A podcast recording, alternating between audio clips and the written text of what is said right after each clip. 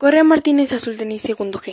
Temperaturas extremas. En ciencia, el estudio de la temperatura es tema importante para la comprensión de la naturaleza y tiene múltiples aplicaciones en la vida cotidiana, en medicina y en la industria. Por ejemplo, sabemos que nuestro cuerpo mantiene su temperatura de manera más o menos constante entre 36.5 y 37 grados, salvo pequeñas variaciones normales debidas, por ejemplo, al ejercicio intenso. Por ello, los médicos saben que cualquier desviación anómala en la temperatura de su paciente, por ejemplo, una fiebre de 40 grados centígrados, es un caso de emergencia ya que pone en peligro su vida.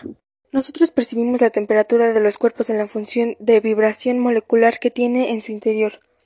Así, cuanto más frío nos parece algo, menos movimiento interno tienen las moléculas que lo componen. Al llegar al cero absoluto, 0 Kelvin igual a menos 273.15 grados. El movimiento molecular virtualmente se detiene. El cero absoluto es el frío más aterrador en el universo, la muerte térmica, la temperatura mínima en el universo, el límite inferior de la temperatura. ¿Pero tiene la temperatura otro extremo? ¿Existe una temperatura máxima posible? La respuesta que da la ciencia es que teóricamente sí es posible. Se trata de la temperatura inconcebiblemente alta, llamada temperatura Planck. El universo tenía esa temperatura durante el primer instante de Planck tras el Big Bang, 1·10⁻⁻³ de segundo, y es igual a la 1·10⁻³² Kelvin, un 1,30 y 2 ceros a la derecha.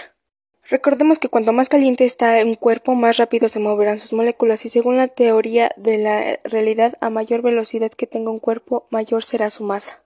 Recordemos que cuanto más caliente está un cuerpo, más rápido se moverán sus moléculas y según la teoría de la relatividad, a mayor velocidad que tenga un cuerpo, mayor será su masa.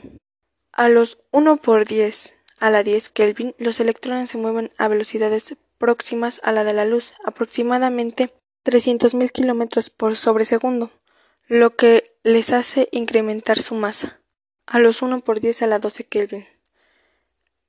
La citada temperatura de Planck, las gigantes densidades obtenidas por esos electrones harán caso de que pudieran seguir calentándose, que convirtieran en agujeros negros, y en ese punto lo que sabemos sobre el espacio y el tiempo se colapsa.